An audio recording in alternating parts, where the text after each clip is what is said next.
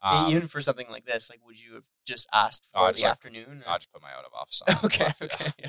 Um, yeah. but uh, Hello, everybody. Welcome back to the Cloud Machine Podcast. My name is Matt Landry, and in this 34th episode, I'm here with Avery. Throughout this podcast, we discuss opening for the Black Eyed Peas, growing up in Vancouver, influences, balancing other jobs while starting up in the music industry, and first up with RBC X Music. We also play the Dream Fest game. Thanks for listening. Hello, everybody. Welcome back to the Cloud Machine podcast. For those who are new to this podcast, Cloud Machine is about the music industry and its stakeholders, meaning everyone that works in it, lives it, loves it, and surrounds it. Our goal is to shine a light on roles, people, and realities of the music industry that are often forgotten or taken for granted. Whether you're someone that's dreaming about making a move in the industry, have some songs recorded and don't know what to do with them, or just a listener that wants to learn more, you're at the right place. This week, I have the immense pleasure of welcoming Avery to the podcast. How are you? good, good. How are you? Good. Happy to be here. I'm great. I'm great. Yeah, thanks for being here. Uh, we're starting off the podcast with a question that we always ask every guest: Your favorite live show experience as a fan?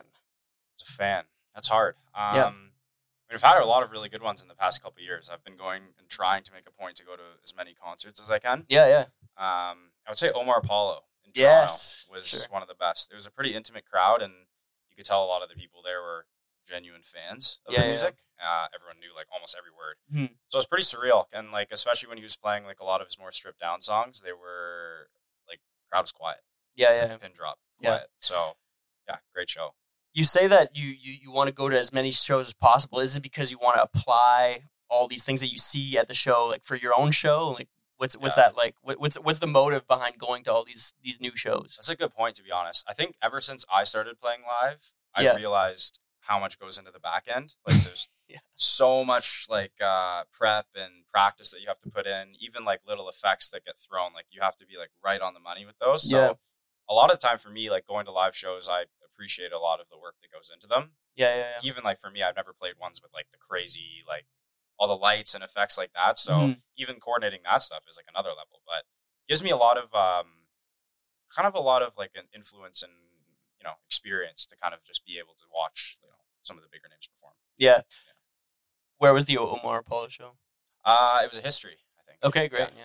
yeah. What about some other like other shows? Maybe more intimate, maybe bigger shows like some some Scotiabank, Yeah. Budweiser. Like, I, are are there some big shows that have, that have influenced you on the live scene? Like you're saying. I will say a pretty crazy one. Um, and it was pretty surreal for me because I like never really, you know, I never really thought I was gonna ever go to this type of a show, but yeah. I saw um, Usher in Vegas, which was Oh, pretty yeah. crazy. That's wild. Yeah. I mean, I grew up like listening to like my mom like pretty much exclusively listens to like that type of R and B side. My Yeah, first yeah. concert ever was the Backstreet Boys. With her when I Yes. was like six or seven. yeah. Um, but yeah, Usher was crazy. It was Yeah. like uh, it was literally like a full like it was like, it was like a play slash a musical. Sure. There was like acts. Like it was crazy to see a show like that. I've never really seen one like that. Like there there was outfit changes. Like I've seen that kind of stuff on TV and stuff, but Yeah, yeah, never yeah. really like before that. It was crazy. How was the Vegas Ve- Vegas experience? Was it like you? Is it like in a hotel? Is it like on the Strip? Yeah, Because I it's- know Usher yeah. now is pretty much strictly Vegas. Yeah, he's got a be- residency there. yeah. I forget what hotel exactly it's at, but yeah, it's hotel. It's a hotel Crazy, vibe. It's crazy. sick though. Yeah, it was a Yeah. crazy show.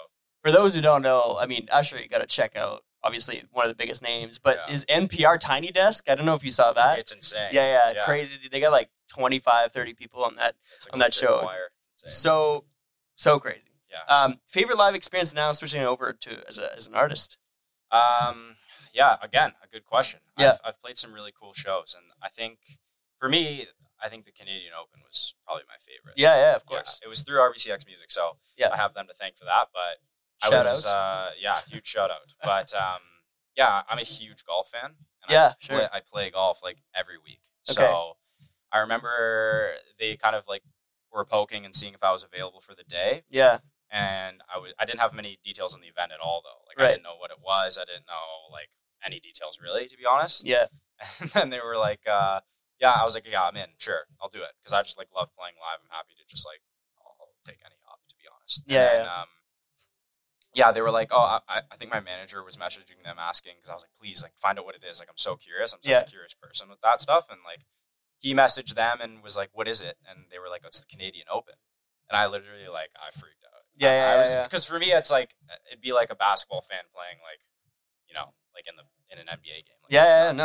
no, So totally. yeah, I got to like see a lot of the golfers. I was like around the area, and the, uh, the stage was cool. I've never actually played outside either. Okay, Like sure. all the shows yes. I've ever done have always been indoors. Yeah. So outside was a pretty cool, pretty cool moment. Yeah. For you, what are the biggest differences for the for outside versus inside playing? Crowd, I think. Yeah. To be honest, inside it's so easy to just get like a really condensed and like Sure, intimate. intimate crowd. Sure. yeah. outside it's like harder to tame because everyone's kind of like all over the place and like Yeah. you know people are getting drinks people are like at the open too like there's games there's a serious xm stand like, Sure. Yeah. Yeah. people are kind of all over the place so Yeah. getting everyone collected in like an area Yeah, is like a little harder i Yeah, found yeah. i had to like totally. yeah I was- Especially at a festival or at a sort of event like that where you're not the only thing that's going on. yeah that's a good point Totally, getting the people's attention is a whole other other Yeah. ball game. and people are there for golf so they see like me go on stage and they're like why is this guy here so i have to like kind of convince them like totally. yeah Totally. What kind of speech are we going to listen to here? i know seriously Yeah. i was gonna do a dance routine or something. I don't know. uh, next question, we go into the more of the business side of things. Uh, Erica Badu has a quote. It's the music, sorry, music and music business are two different things. Just very general quote. Music and music business are two different things. What are your first instincts when you when you hear that sentence? Um, and where are you at in your own personal journey in the music business?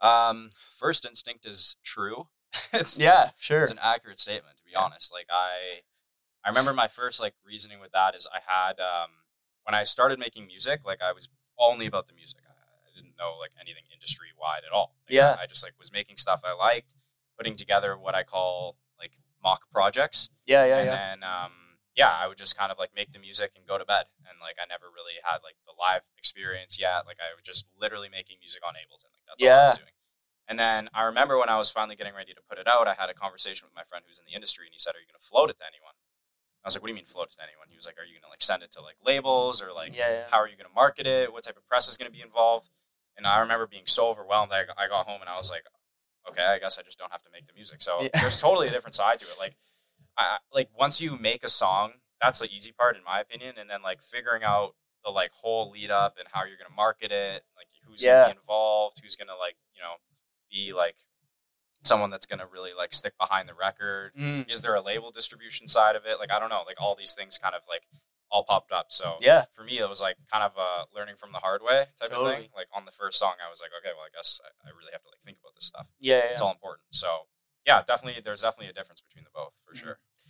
where did the manager come into play? Was it post first single? Um, was it sort of it, was it a friend in the beginning kind yeah, of thing? Pretty late, to be honest. I mean, Okay. I'm pretty like, I mean, I would say I'm relatively particular. Like, I, yeah, yeah, uh, sure. I just like I- I'm happy managing myself until the point like that I can't anymore. Yeah, yeah, Um, Yeah. So I have a, a great manager now. His name's Gene, um, and he he helps so much with like the back end of stuff and just like the admin side of things. Like I, Yeah, yeah, can't, yeah. I can't do like the email stuff anymore. Like I I have like other things I need to be focusing on. So yeah, yeah. um, he's been amazing and really really integral in like the whole process. But Yeah. yeah, it came on pretty late. Like he, I put out like probably a whole album before yeah Bloom came out. Yeah, yeah, before, Uh, he started like actually kind of taking more of the reins in terms of the management. Before Right. that, it was kind of friends, and then I was doing it myself a little bit Yeah, yeah, yeah. I actually had a had a management. I don't know if this is going to divulge any secret, but yeah. Please. I had uh so before I was always like always the advice I would get is when you're flipping your music to labels, like it's important to like have a manager or like a point of contact Yes, that like yeah, they sure. can have.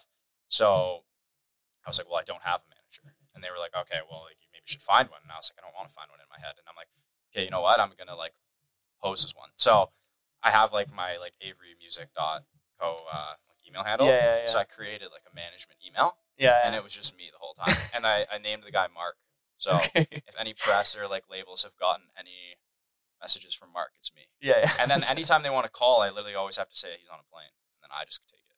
sure. Yeah. That's So, great. anyways, yeah, it's a, pr- I- I don't know if that's gonna like people are gonna listen. And Yeah. be like, "What is- so that was what what are some of the other like things that you learned like early on without necessarily having a manager that now you sort of like are there things that you're grateful for now that Gene sort of gives you that you didn't even know existed beforehand? I think it's honestly just like outreach and thought. Like for me, I'm just like Yeah. I'm so in love with the making of the music process that I just like it's so hard for me to think of like creative ways to you know like promote a song. Like, yeah. or even just like avenues to hit. Like for example, like Gene, like he has great connections in like the press area and like he's been like working in that area for a while. So Mm-hmm. like for me, he played like a really, really important part in like connecting a lot of those dots for me. Yeah. Whereas I would have just thrown it out on Spotify and been like, whoever finds it, finds it. Like very Yeah. true, like musician, I feel like that like it's just like the music will talk. But like a lot of times the music does not talk. Like yeah, you need to no. put it in front of ears to, for it to talk. So Yeah. Um, and then I have Elliot who like does a lot of my uh, creative direction. He's Yeah. like uh, he's,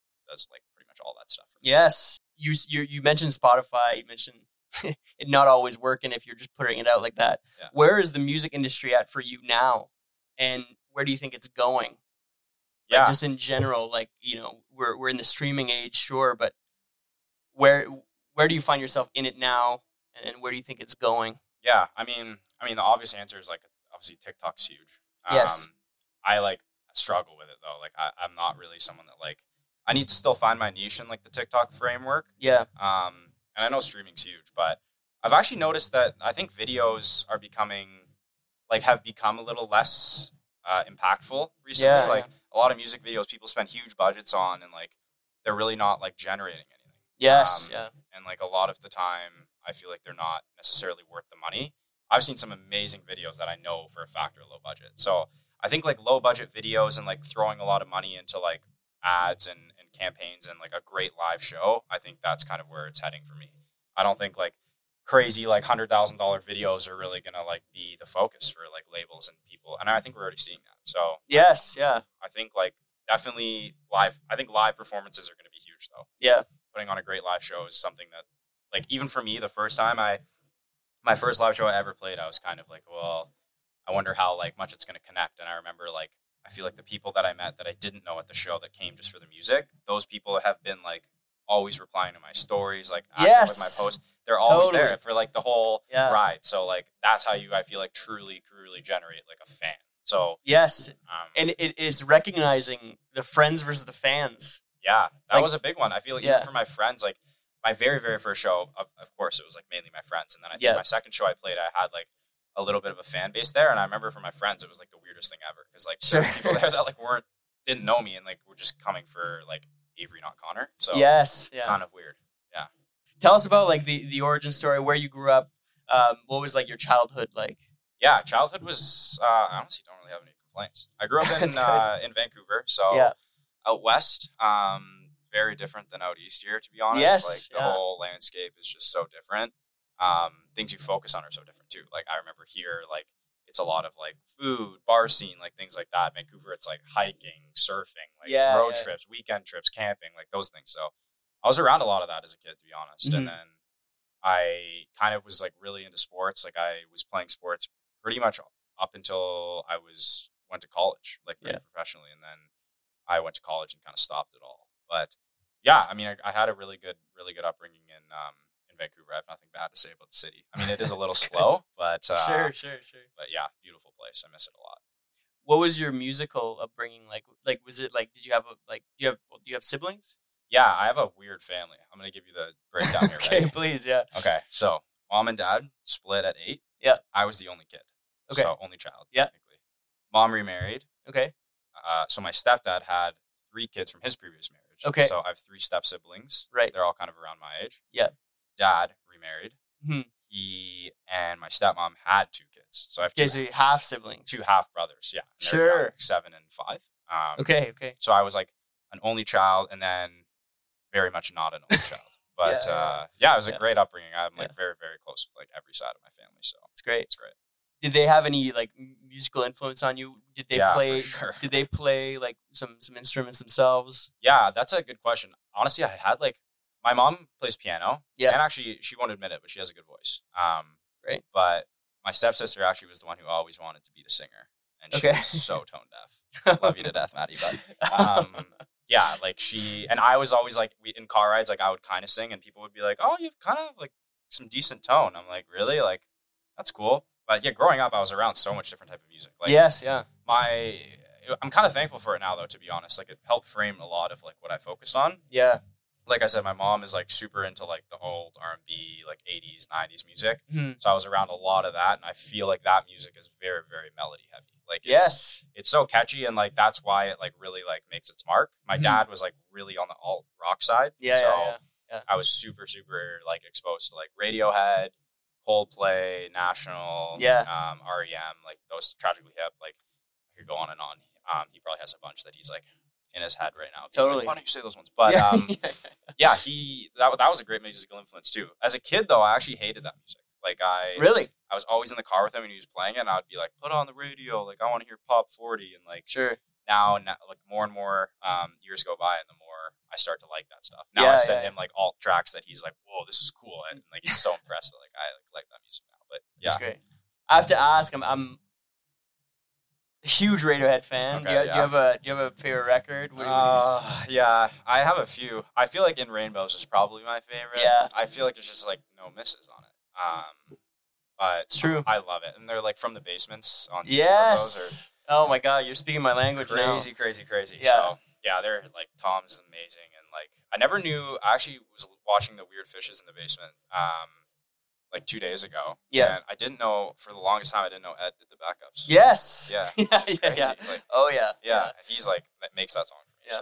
So You have a song. I have to say, I was listening to the discography okay. the other day, and it's very much Weird Fish's drums That was to the begin. ref. Yeah, It's the yeah, ref. it's the ref. No Yeah, yeah. sound. Yeah, Yeah, yeah, that's okay. the one. amazing, amazing. Yeah, for me, it's in rainbows. Got to say, just it it came out as, at a special time for me. I'm sure we're like sort of the same age. I'm sure eight, like eight, nine years old uh, when that came out, and it just it just blew my mind. Yeah, it's just like I never appreciated it really until I was like probably around like 19. Once I honestly started making music, that's when I started appreciating Right. it. 'Cause Yeah, I was yeah. like, I was recording on like loops for so long at the Yes, beginning of my Yeah. music journey, and then as soon as I started working with like producers like in the room from scratch, like it's a lot more difficult, but so much more rewarding. Yeah. And then you listen to a song like a Weird Fishes, and Yeah. you're like, you realize how many layers and like things are in that song. Yeah, it's like yeah, the yeah. most opposite of a loop like song that exists. Yeah, yeah, so yeah. you should appreciate it a lot more. I think. amazing. In in some interviews, there's uh yes, there's Radiohead, but there's also Omar Apollo and Brock Hampton as influences. How are those? How do those now meet with a Radiohead that's more sort of analog, um, sort of alty indie, Yeah. nineties, two thousands? Like how how how are you meshing those two? Yeah, that's a great question. I think like I've always still had like a really good and big appreciation for um kind of like I would say uh somewhere like in Omar's Lane, which he's like almost like pop, but like he has elements of like other genres seeping in. Yeah. Because that's kind of how I feel about my music. So I can relate to him very heavily in that, that sense. But I've just always loved his tone and his writing. So Yeah. I've focused so much more in the last couple of years on my writing, and that's such a big piece for me now. Mhm. Before it was like all melody. I was like, if it's catchy, it'll stick. And then now I'm like, if it's going to be timeless and something I want to even listen to in like five, ten years, like it has to be written well. Yeah. So I think Omar like is a perfect example of that. I think a lot of his earlier work was like really melody heavy, and like his writing has just gotten better and better and better and better. Mhm. Um, and he has a killer voice. So yeah, yeah, yeah. that's big. And Brockhampton, I think just production style is so cool. Like, I, Yeah. there's like such a cool collectives, have so many voices, and I think like their production is like pretty crazy. Like Mhm. they, there is re- isn't really anyone that's like pushing boundaries. I think production wise, I mean there probably is, but like in that realm, yeah, not they're really seen, like yeah. leading that, or we're leading that. I know they broke up, but Yeah, yeah, Yeah. got some really good stuff in them. Just go going back to the origin story now. Um, how was like the arts and culture scene in high school? Like you said that you were playing a lot of sports, but were you, were you also like in music class? Did you No. do all that stuff, or is it really just Not new. in college? totally not new. I started trying to. I learned guitar and like self taught off like YouTube in first year university. That was my okay, first it thing. was like I did yeah. choir, I think, for like one year in uh, I want to say like grade eight. but, okay, like, okay, literally that- early though. That was it though. Yeah, yeah. I had like no. I love music. I like listened to it. I made playlists. Like I was super into like discovery, but I Right. never ever thought I would be making it. to be Did your honest. friends like know you as like the music guy, or you like would you create playlists with like for some of your friends? Yeah, I would say like I mean they might have something else to say about it, but I would say they thought I had like good taste. Okay. But um, and like I like tried to obviously like find like new stuff that like re- people really hadn't heard of. yeah. Um, that was obviously like try and find the diamond in the rough. hmm um, or like a song like before it takes off. That was always like really rewarding. So- Sure. So I would try and do that a lot. Yeah. But uh, yeah, other than that, like never thought of like creating it myself. Yeah, I just yeah. love finding it and Yeah. listening to it. Fast forward now to to going to U of T for finance. Yeah. um, discovering that passion for for music as an artist. And I in an article I read, in your friend's dorm room? Is that a yeah, thing? that's right. Okay. Yeah. So I'll tell you a story about it. Um, so yeah, third year university, um, I was like my best friends were um, this producer named Memblem. He's Memblem now. Um, Okay. His real name's Michael, and then Noah. He's also a singer. So Michael and Noah lived together Yeah. um, on Bay Street, and then I lived at Young and Bloor. So Okay. we were like very very close. I would see them almost every day. So Michael started off. Um, he's from from Asia, and Yeah. then he started off in the like kind of house world. So he did a lot Yeah. of like house music production. So I remember he um, was always kind of producing in his dorm. He had an SM7B or something that he would Yeah. like, track like you know scratch vocals with. Um, and I was like, oh, that's cool. And then I remember in like third year, we all went out to Libertine one night. I think it Okay. was a late one. Yeah. We got home at like 4 a.m. or something. Yeah. And I remember me and Noah got home and we kind of like were listening to this loop Michael was playing. And I started just like humming this random melody. And Michael looked at me. He's like, oh, that's cool. I'm like, what? What's cool? And then he was like, the melody you were singing. I was like, oh, no, it's, I, I don't know what it was. Like, whatever. Sure. So he's like, no, no, no, just like sing it into this mic. So I ended up just singing like some stupid like scratch vocal in, and Noah put something down too. And um, yeah, I- we like kind of turned into like I wouldn't even call it a song, but a song. Yeah, yeah, yeah. and then yeah. I remember waking up the next morning at their house because I slept over, and we listened to it all together. And I like was like, I'm in love with it. yeah, yeah, yeah. I like just hearing myself like on like something. I was like, that's so cool. Like I feel like I just like like it a lot now. yeah, So that whole summer, um, we created a group called 404, Yeah. which is their apartment number. And I was there every day in the summer, and we made like a song a day, put out an album.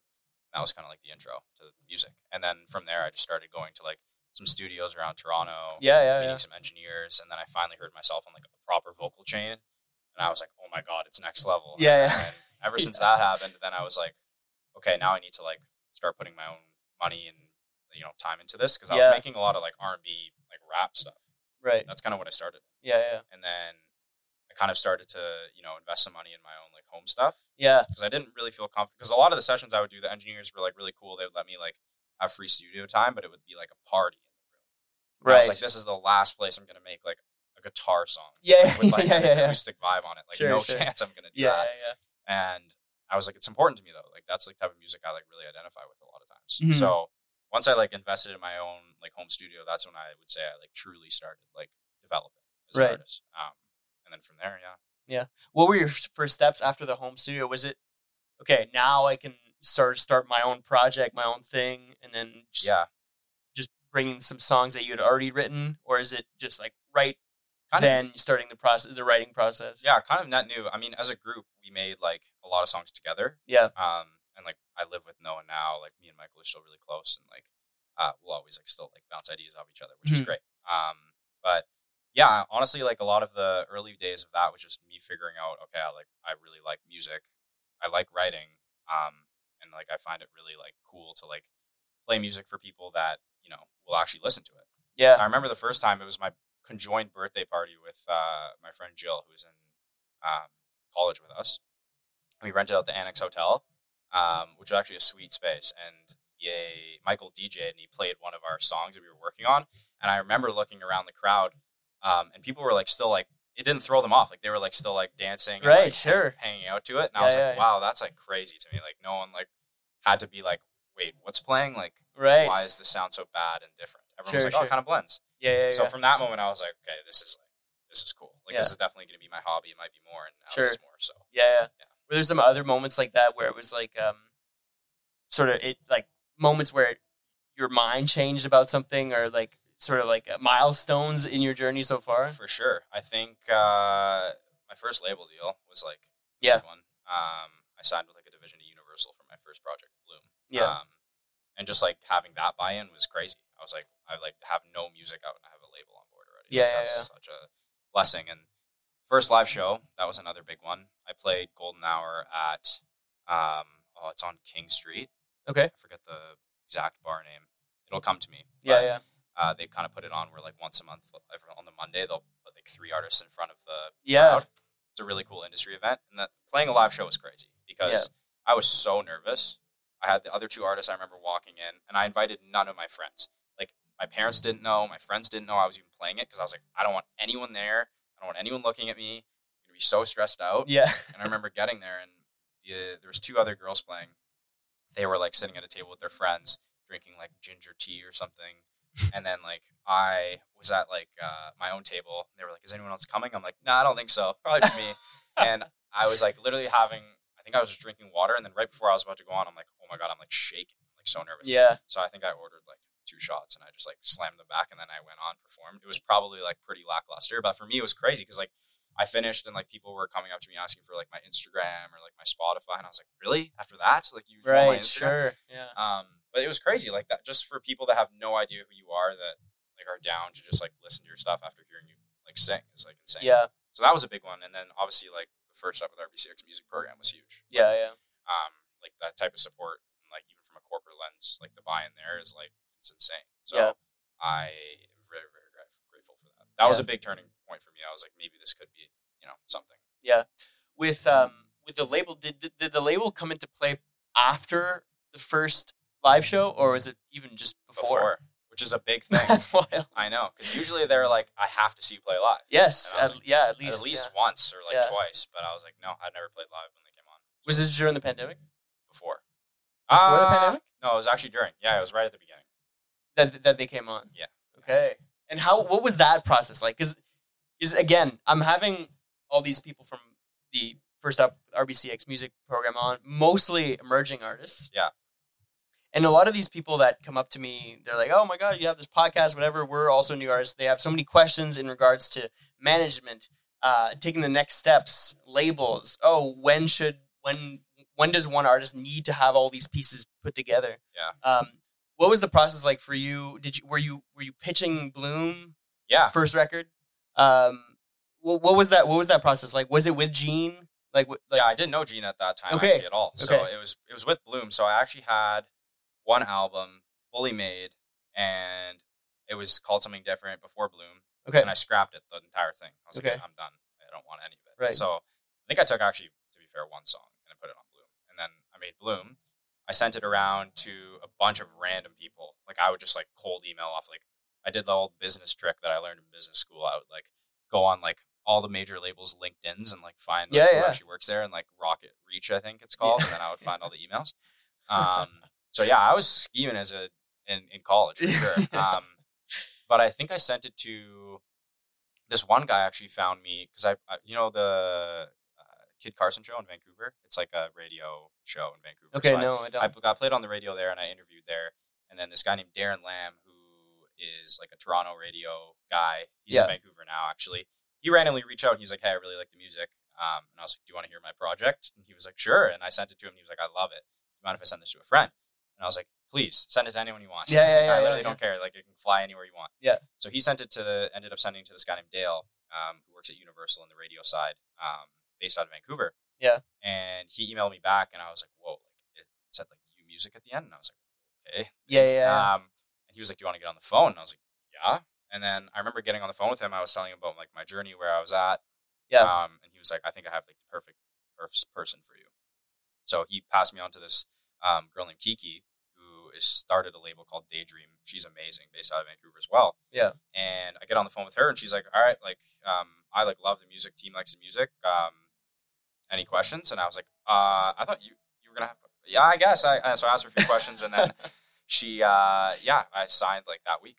with okay. her, and it was done. And then uh, they helped me put out Bloom, which was uh, crazy journey.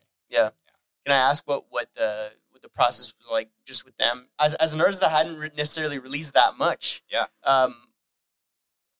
And maybe now, maybe I'm just I maybe uh going out of bounds here, but was Yeah. it? Did they take the, the whole like emerging artists? We're gonna do a, a whole bunch of things for you, like a 360 sort of approach to it. Yeah, they did. Okay. So they did like pretty much everything for me at the beginning. I Yeah. mean, they were a startup label, but they still distroed out of you like uh, Yeah. Universal. yeah, So Universal. Yeah. they had the pull. So they like she helped Kiki helped put a lot of pieces in place for me, honestly, on- Yeah. early on, like in terms of press.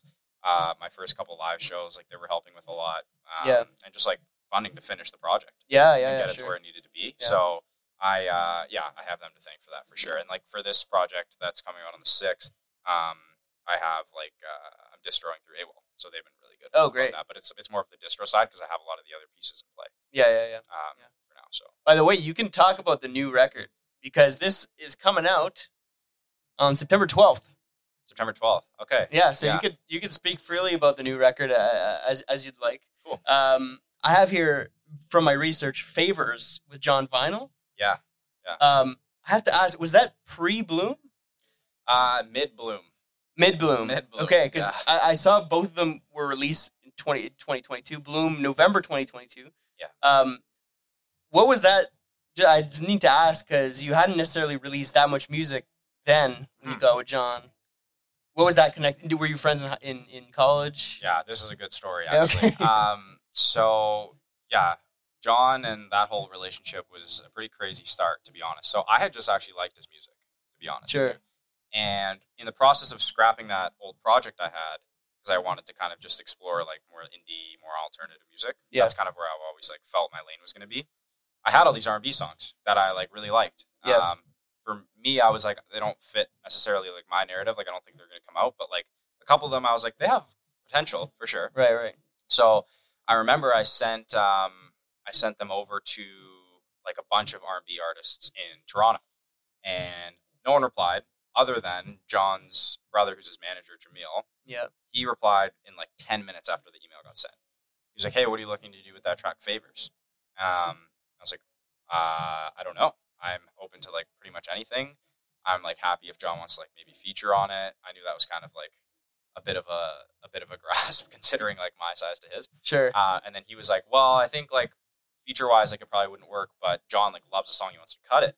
Right. And I was like, I had never written anything for another artist, Right, Like sure, just yeah. myself. So Yeah, I like yeah, didn't yeah. know what that process was going to be like. So I remember being like, "I'm happy for him to cut it," Yeah. but the business side of me was like, "I need to be on it though still." Right, right. And he was like, "Yeah, okay." We went back and forth, and finally they were like, "Okay, yeah, we'll give you a verse on it." I was like, okay, done. I'm good. That's great. So he was like, um, so I was texting with John a little bit. And he was like, hey, I just cut it yesterday. Do you want to come by the studio? It was at post office um, Yeah. uptown. And he was like, do you want to come by and listen to it and cut your verse? And I was like, yeah, good. Am I doing the second verse? He's like, yeah, yeah, second verse. Cool. And I was like, okay, great. So I left work early, went to go to the studio. Yeah. In the Uber, it's like 30 minutes away. In the Uber, he um, calls me. He's like, hey, um, by the way, I'm still really happy to have you cut a verse on it, but I just cut the second verse and I love it. So if you want to cut another verse, you have to, it's new. So I was like, oh, okay, cool, no problem. so I wrote a verse in the car. Okay, um, wow. Like in the Uber up, and I cut Yeah. it, and that's the verse on the song. Um, that's the third verse. Um, but That's yeah, I great. mean, they're amazing, amazing people to work with. Yeah. Uh, John is pretty much the only one um, that I like really, really have like grown with in terms of writing. Yeah. I'll write for like artists like here and there, but like I really love working with John and his team, and I think his music is gonna like do some great things. I worked on the "Thinking About You" song that he just put out. Yeah. Um, I helped him write that one, and then "No Feelings" as well. Helped him write that.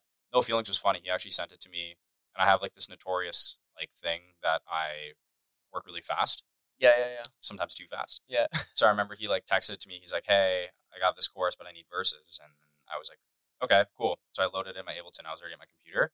Twenty minutes later, I sent him the whole song back. I was like, "Here it is." And then he was like, "Oh, it's fire." And then I'd heard nothing about it.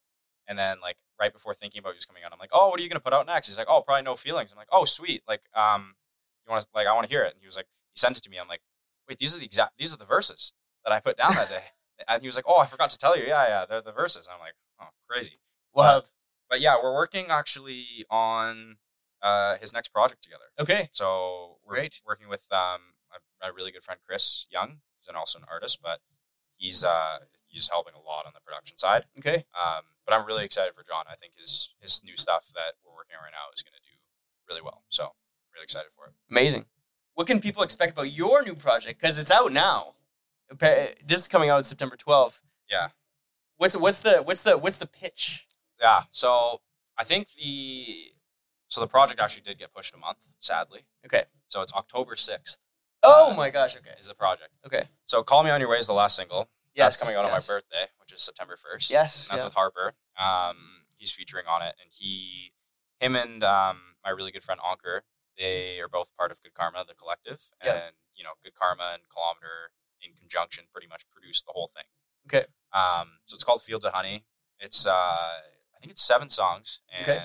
I, yeah, I I mean, I love it. I've been working on it. It's been done for a while, so Yeah, yeah, yeah, yeah. you yeah. probably know how is- how it That is as an feeling, artist. yeah. Yeah, it's, after something's done, you're just kind of in the planning phase. Yeah. but yeah, it, it honestly represented a lot for me. Like meeting those guys and the rest of the whole collective. Um, you know, Chris, Rob, like all those guys, and um, some really talented uh, girls as well, like Ramona. Um, it was like amazing just being able to like build that project from the ground up yeah. like I really came in with like not really much of a concept, just really wanting to experiment. I'd never really produced with people in the room. It's a lot of like Zoom sessions for me. Yeah, sure. Uh, I'd get some of those like producers where I'd work like one session with, and then like maybe the next one's like three months later. But Harper and Anker were like every week we're like locking in. yeah. and I made something new with them pretty much every week for almost a year. Wow. And these were the these were our seven. But yeah, it was like I mean I have nothing but um, thanks to them. Like they they like really really like drove a lot of this project with me yeah, yeah, yeah. wouldn't have been what it is without them. And then um, my really good friend Jack mixed it, um, Jack Emblem, and he's uh, he's a great audio mixer, and um, Dan mastered it. But yeah, it's uh, seven songs. It's it's really really thorough. I wouldn't say there's much of a through line, to Yeah, be yeah, honest, yeah. which I kind of like. It's a very much like a c- time capsule project. Okay. Each of the songs, like I literally can remember where they were written, what I was feeling. And, That's like, great. I, I really think like because of that and the writing being a lot stronger than like what I've previously put out, Yeah, I- yeah. that's yeah. why I hope it like really identifies. Yeah. And if you have that feeling, then why couldn't other people also identify themselves with that, th- those feelings that you're putting out? exactly. Oh, Yeah, yeah. totally. I, I really hope this album will connect, and I, I think it will. Just Yeah. because it, it feels really personal. Yeah. um, and like I feel like I got really like into the writing and worked a lot on that since Bloom. So Mm. Yeah. um, yeah, really excited for the project. Sonically, more on the production side of things, how would you compare both Bloom and this new record? I mean, Bloom was um, a great record. It was almost like a stepping stone record, but like there was a lot of disjointed pieces. So like I had different producers on every song. You're right. Sure. Um, yeah. like I had four engineers mix it. So like Mm. two engineers would do a, song A and B, two engineers would do song C and D. So it like sonically is like not the most balanced. Yeah. This song was like Anker and Harper at the front of the ship on the production for every song. Yeah. Um, like that. There's a through line. And Yeah. then Jack mixed it all himself. I worked with him out of his house and did it. So it like sonically, I think really makes sense. Yeah. Um, and like obviously, like the topics and the things that I'm saying might not be as like conjoined, but it's supposed to be a bit messy because I'm confident. it- It's my project. I always tell people it's kind of like me coming into fruition of like a true artist. Like after this project, I like really feel like I know what I want to make, what I want to say, Yeah. um, and I feel a lot more clear about like the whole music thing. So yeah. Yeah. I think there's a lot of through lines in the sonics for sure. Sure. Yeah, And but it's a lot honest- more yeah. dynamic. It's a lot more dynamic. That's Okay. like probably the biggest difference. Yeah. I think a lot of like the stuff on Bloom was like a lot of loop work. Yeah. this is like kind of like a Radiohead. There's like not, there's no loops. Like, Sure, it's sure, all, sure. A lot of it's live. Yeah. there's a lot of like different sections, a lot of bridges. Mhm. Um, bridges were a huge piece for us. Actually, we talked about it. Just making like really dynamic and huge bridges Yeah. Yeah. from yeah. songs. Um, so that's been a big uh, been a big focus. Yeah. Were you recording live instruments on the record? a lot of the drums, uh, I'd say half half. Some are programmed, some are live, Yeah. but a lot of like the synths and Aaron Paris. Um, Yeah, of he course. did strings on a couple of them, and they're all live. Yeah. he's a bad man, that guy. Yeah. yeah but, no, uh, it's wild. yeah, Yeah. but yeah, a lot of live elements on it. And my next pro stuff I'm working on, um, because this project's been done for so long, I'm almost done the next one. yeah. Sure. But the next one is like almost like 100% live, which Okay. I wanted very much so. Like, Amazing. I, I just want to make not necessarily a live album, like you know on Spotify when it's like live Yeah, album. yeah, I don't yeah, want it yeah, to be that, but I want like all the drums, all the guitars, the bass. Like I don't want it to be looped. I want it to be played through. Yeah. Um, but yeah, very live focused. Amazing. Um, what's the dream for this upcoming record? Like, is it more Yeah. live shows? Do you want to? Is it like? Is there a tour coming? Is it like? Um, Yeah. What's the what's what what's the rollout? What's the plan for maybe the rest of this year, but also maybe next year? Just the cycle, basically. Yeah, so I'm planning to play a show um, on the 9th of September. Okay. Um, and then I'm planning also to open for one of my friends. It's not announced yet. No, on a yeah, couple you of don't his, you don't uh, need to you don't need to yeah, do this. Uh, but a couple of his shows um, in uh, November, December kind of time frame. Great. Uh, and then I'm gonna do some sort of like interactive listening experience with my project when it comes out. So a lot of live stuff. Um, Yeah. The dream with the project obviously is like one connection. Like I just wanted to connect with as many people as possible yeah, yeah, and like live. I just want people to like notice that it's like a big step from Bloom, right. um, which I feel like it is. So yeah, yeah, getting that I feel like would be great. Mhm. And then I think, yeah, playing it live. I mean, I love the songs so much, and a lot of them were built with live in mind, yeah. which I've never really done before either. Yes, it's important. So, yeah, so I have like really good ideas for the live show and what that looks like. Um, so being able to play that as much as possible would be would be huge. But tour tour is definitely like next step. I think. Like I don't necessarily know if it's my own yet, but Yeah. being able to like open for someone like on like a North American leg or something. Like Yeah, yeah, that, no, I think it's- is, that's next step. Yeah, yeah, that's great. Uh, and then talking about that, going into the live stuff, like what c- can we expect? Let's say, s- like, uh, let's say a fan's listening to this, um, or somebody that doesn't know your music. What can somebody expect from a live show? Um, what kind of Yeah. experience? But also, what, what are you- what are you putting out? Is it bands thing? Doing tracks? energy. I think is There you one. go. Um, Yeah.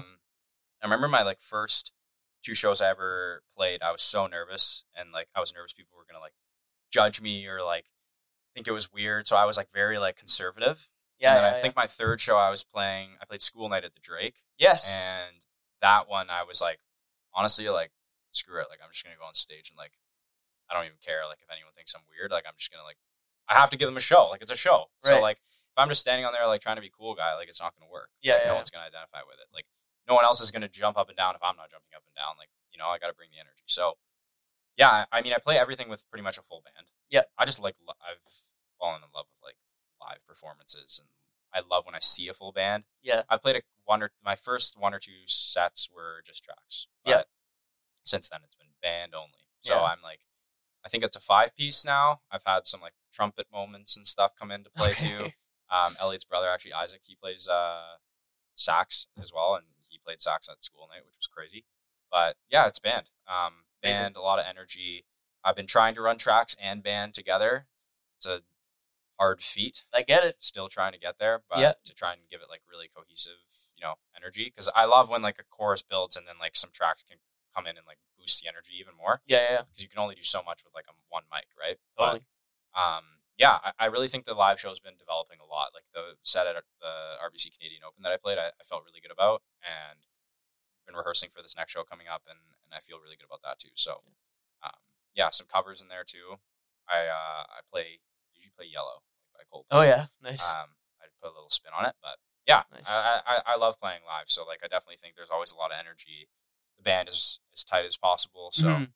to wrap up this segment here before we uh, go on to other things, I wanted to talk to you about the uh, opening up for Black Eyed Peas at the Canadian Open. Yeah, How was that? Because I'm a, I was a huge Black Eyed Peas fan as a teen. yeah, it was pretty crazy. Was to it be like a honest. weird experience? Was Yeah, it it cool? was- like yeah, I mean, it like was you kinda could- you both, could- You, to be could be honest. straight up, yeah. It was weird, but, Yeah. but, uh, but- no, it was like weird in a good way, like in the best way. But, right, like, right, right, right. I remember like I, I first found out it was like a double whammy. Like I first found out it was the Canadian Open I was playing. sure. So then I was like already like off the walls, like oh my god, like I need to start prepping. Like I need to do a good job. This is insane. Yeah, yeah, yeah. And then I found out, I think it got announced through the Instagram or something from RBC, but then I found out like who it was for. Yeah. And I was like, what? The, f- like Black Eyed Peas, like that's insane. Yeah. And I was like, for my first question, I told my mom, she's like, is Fergie going to be there? I'm like, I don't think so, mom, but yeah, still not cool. anymore. Will's though. Will's going to be there. Yeah, yeah. Um, but yeah, and it was crazy to be honest. I know Sage played like directly before them, and I watched their set, and Sage killed it. Um, Nice. but yeah, it was pretty crazy, and I was just being like carted around like the whole like golf grounds and stuff on and, a like, golf cart. Yeah, it was insane. All these like drunk like guys were like there like yelling at me like thinking I was. I think everyone was calling me like Hollywood or something, and I was like, I'm just, just going on the stage. Like I don't know. But yeah, it was crazy. Like it was such a cool experience, and like yeah, even like being able to like watch their set too. Like like I said, just like live show wise, like they just have so many like you know cool gimmicks and yeah, yeah. you yeah. know bells bells and whistles. So it was pretty crazy. Amazing. Yeah, weird but crazy. We're back, everybody. It's Cloud Machine Podcast with Avery. It's the 34th episode. Welcome back.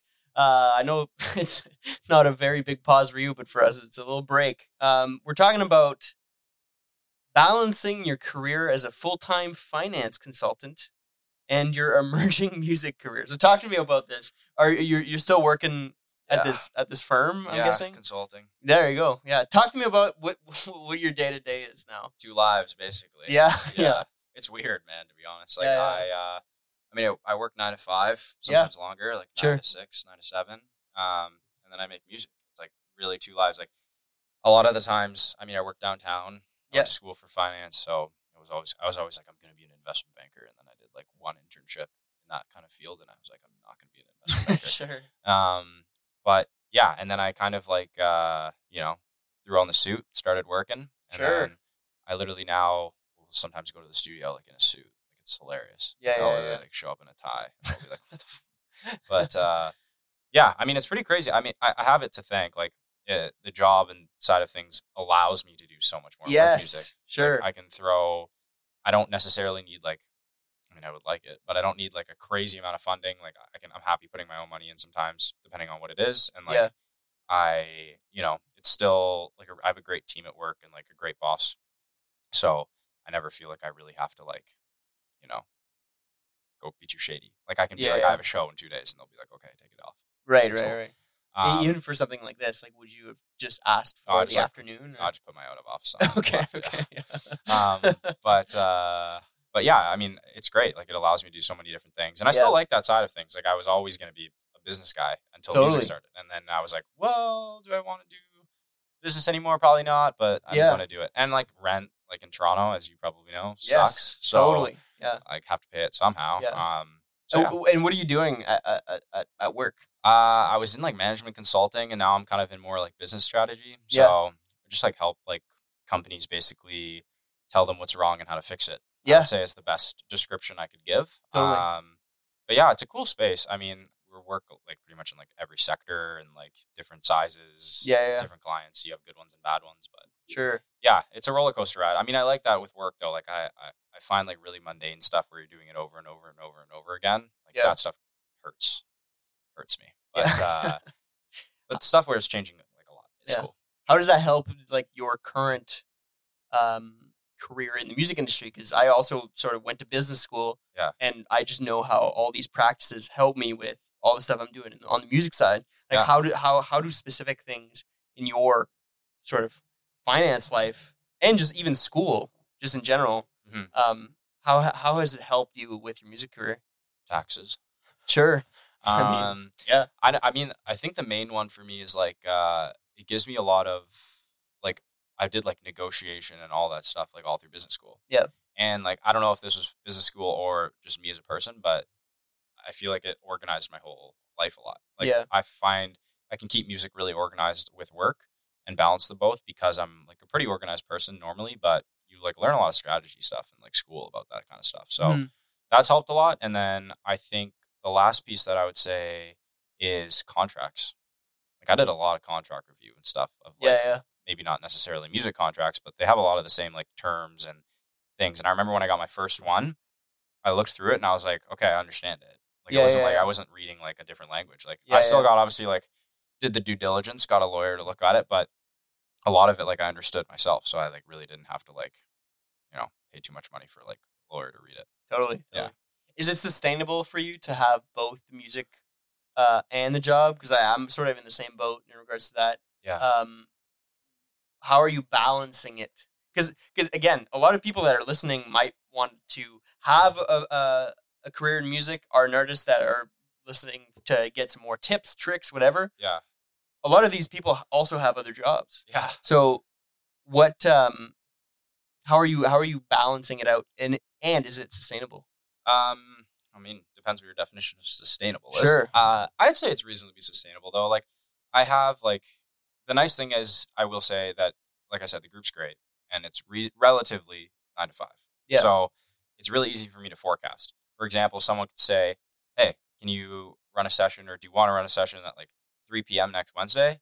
And now they don't even ask me that because they know obviously the answer is no, I can't. Yeah. But like I have a lot of friends that are working like non nine to five jobs and it's way harder for them to like schedule things because they're like i really can only i can tell you on sunday when i get my schedule but that's it yes. for me though it's like i'm nine to five every day weekends are free like take your pick Yeah. if you want a session it has to be 5.30 like it's just how it is Yeah. um so in that regard it's actually really easy to manage Hmm. because people and expectation wise they all understand Yeah. so they know when i'm free it's not Yeah. like a guessing game Yeah, it's great. sustainable it is sustainable though like um i mean it's it's hard some days like i won't lie like when i have like prep for a show but also like finish a deck it's like what do i prioritize and like what happens you know Yeah, yeah, yeah. i've like have run into that a few times but yeah all in all i haven't had too much negative to say about it obviously the dream is like eventually music is a1 and then maybe I have like some sort of side thing on the on the side, but Yeah. nothing nine to five. But yeah, still working towards that.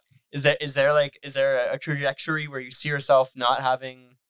Yeah, I mean, I think so. Yeah, I'd like to hope so. Yeah, sure. Um, I, I think like it's a lot of it's to with like to do with touring though. Like I think Totally. I, I, I pretty much have to be like at least doing my own tour and then maybe opening for someone a little bit bigger than me on like a full full blown tour. Like Yeah. like North America, maybe Europe. Like like I got to be like the opening slot on that like gone for like three months. Yeah. and then I think I'd be like okay uh, maybe this year I can give it a shot. Um, Yeah, yeah.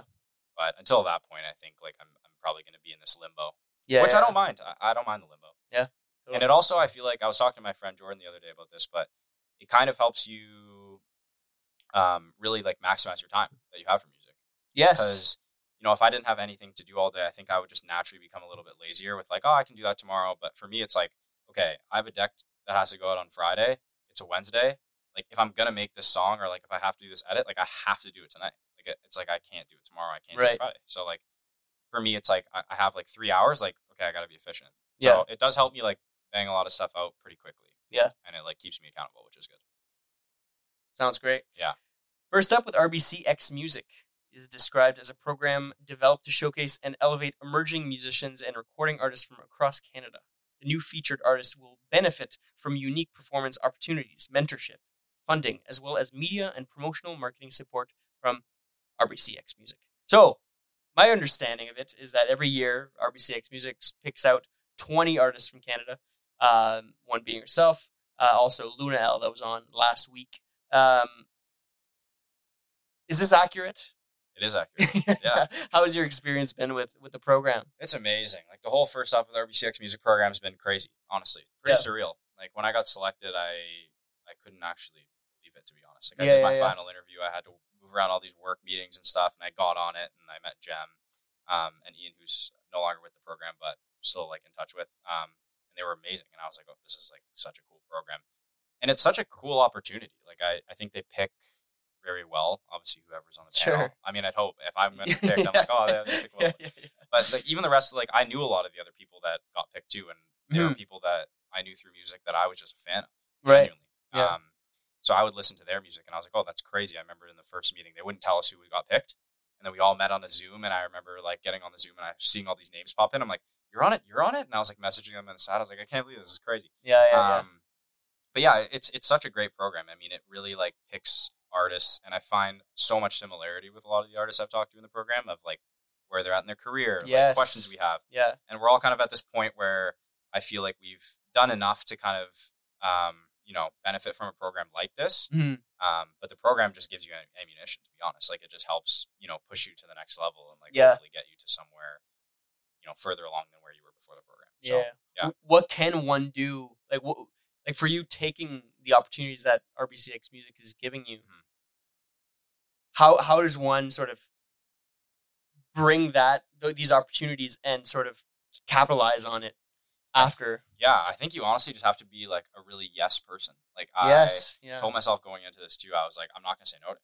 Like anything Right. they give me, I'll do it. Like I don't yeah, care. yeah, yeah, yeah. It's like every I feel like I forget whoever said the quote, but it's always like the any publicity is good publicity. yeah, yeah, um, yeah, yeah, yeah. But yeah, I mean for like for me I like I love playing live. Like I'm happy playing live. Yeah. I like always wanted to do more of that. They've given me a really good opportunity with that stuff.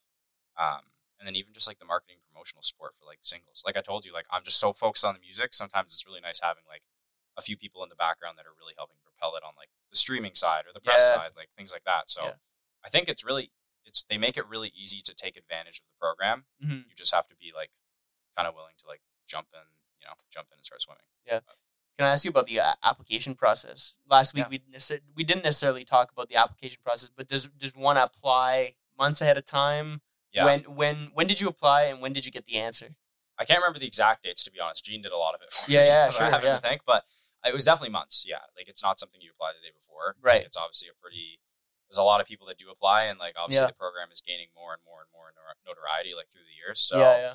I think like it's becoming so in demand that they push applications further and further and further ahead. 'cause Yeah. They just have so many to, to review and they want to be fair to everyone. So I think, um, yeah, months in advance, if anyone listening is wanting to apply, look early. Is Yeah, my advice, yeah, yeah. and just get it in. It's um, something you don't want to leave to last minute. It's like a pretty comprehensive application. They want to make sure that whoever they're picking is, you know, the real deal about it. Yeah. So, I think from from my research, I believe they announced it in May. mm, okay. That makes So sense. maybe maybe is it like an early 2024 to to sort of look at yeah, I feel like applications? probably start hearing stuff around like you know, I forget the seasons, but probably spring. yeah. That's relatively accurate. yeah. Summer. there you go. It's definitely not winter, but yeah, Yeah, yeah. somewhere in between winter and summer. Check it out, folks. It's uh, first up with RBCX Music. Uh, You, you you probably know a bunch of people that either have already d- done it, that are in the program currently, and you, you know you see all these all these uh, opportunities that are being given to a lot of these artists, and, and they're great. Um, like uh, of course opening up for, for for the Black Eyed Peas, or last week's Luna uh, opening up for Alanis Morissette, or tonight, and I'm talking about tonight, not September 12th uh, when this is released, but tonight, as in August 25th, uh, Katie Tupper's opening up for City in Color at Budweiser Stage. Crazy, Um, crazy. so it's it's uh, there's a lot of opportunities there, um, and um, go check out the program. It's first up with RBCX Music. All right, we're back. It's the Dreamfest game with Avery on the 34th episode of the Clown Machine podcast. We've talked about it before we press record, everybody. We are just going to go back and forth on the Dreamfest game. For those who don't know what it is about, it's uh, just to learn a little bit more about the guests and, and what they're listening to, who would they want to see live. It, th- by the way, this is a dead or alive situation, Oh. so it so it can be whoever Screws me whoe- up. whoever whoever you'd like. Um, so again, it's headliner, second headliner, opener, where, Okay. when, attendance, and the food and drink for the people listening. Um, so who'd be headlining this festival, this Dream Fest? Okay, first headliner, I think is easy answer for me. It's Radiohead. there you That's go. got to be the headliner. I've never seen them in concert, and I would love to see them. Yeah. Prime or no prime, I'm good. Second headliner. Um, I think just based on the show, it'd probably be Frank Ocean. Whoa. I'd love to Okay. see Frank live. I've never seen him live either. Yeah. Oh, I'd like him to sing, unlike his Coachella set. But I, uh, Jeez. but yeah, I've I love his music. That's Yeah. not a shot at him, but I do love him. What was it with that Coachella set? I don't know. I think he was probably trying to like pull something like. I mean, I respect. Like, he was probably trying to do something like relatively creative or like not been done before. 'Cause, Yeah, I mean, yeah. he hasn't performed for so long. He probably needed felt like he needed to do something crazy. Ever, Totally. he could have just gone up there and sang one song, and everyone would have gone wild. Um, Totally.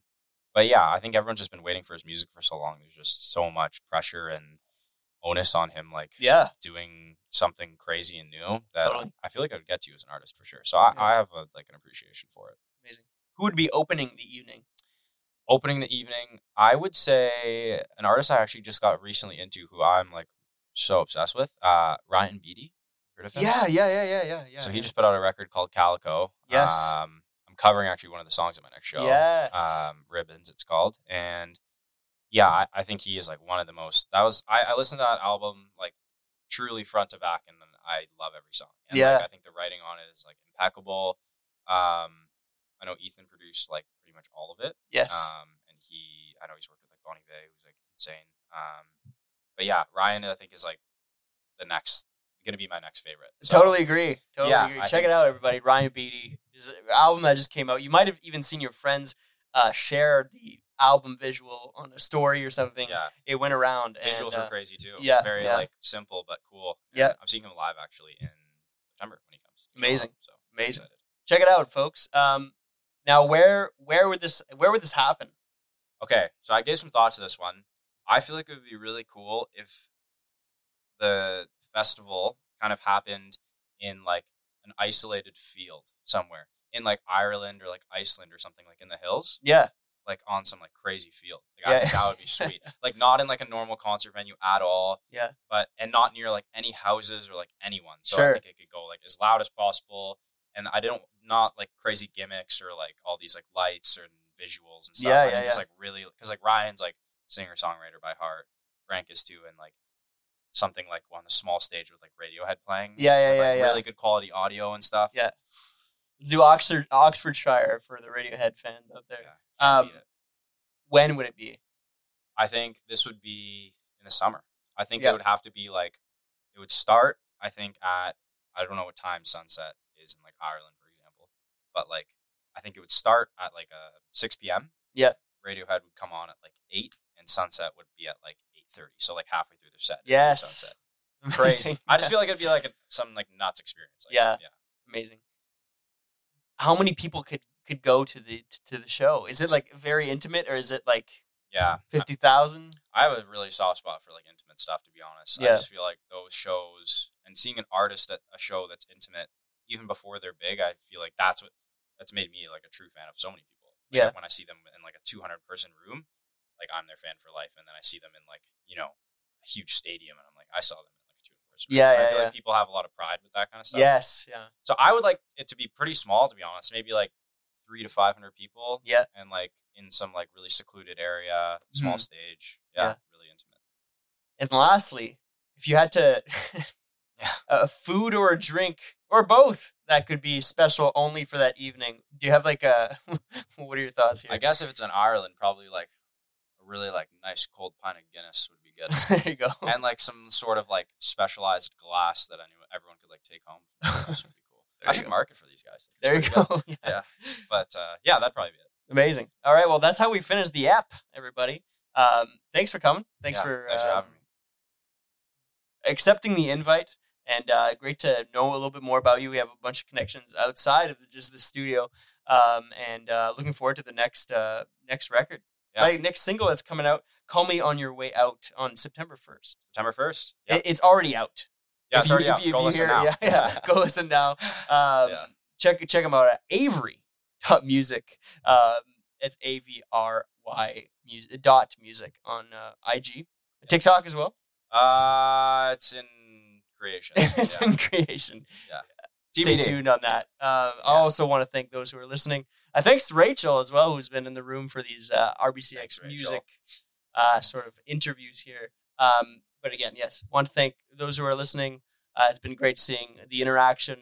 Please continue to uh, to interact, comment, subscribe, do whatever you got to do to to to help us continue this conversation about the music business, the music industry um, online. It's been great to um, to have you uh, listen and interact. And um, Do it all. anyway, do it all. Do it all. Cheers, everybody. See you next week. Thanks. Stay safe. Bye.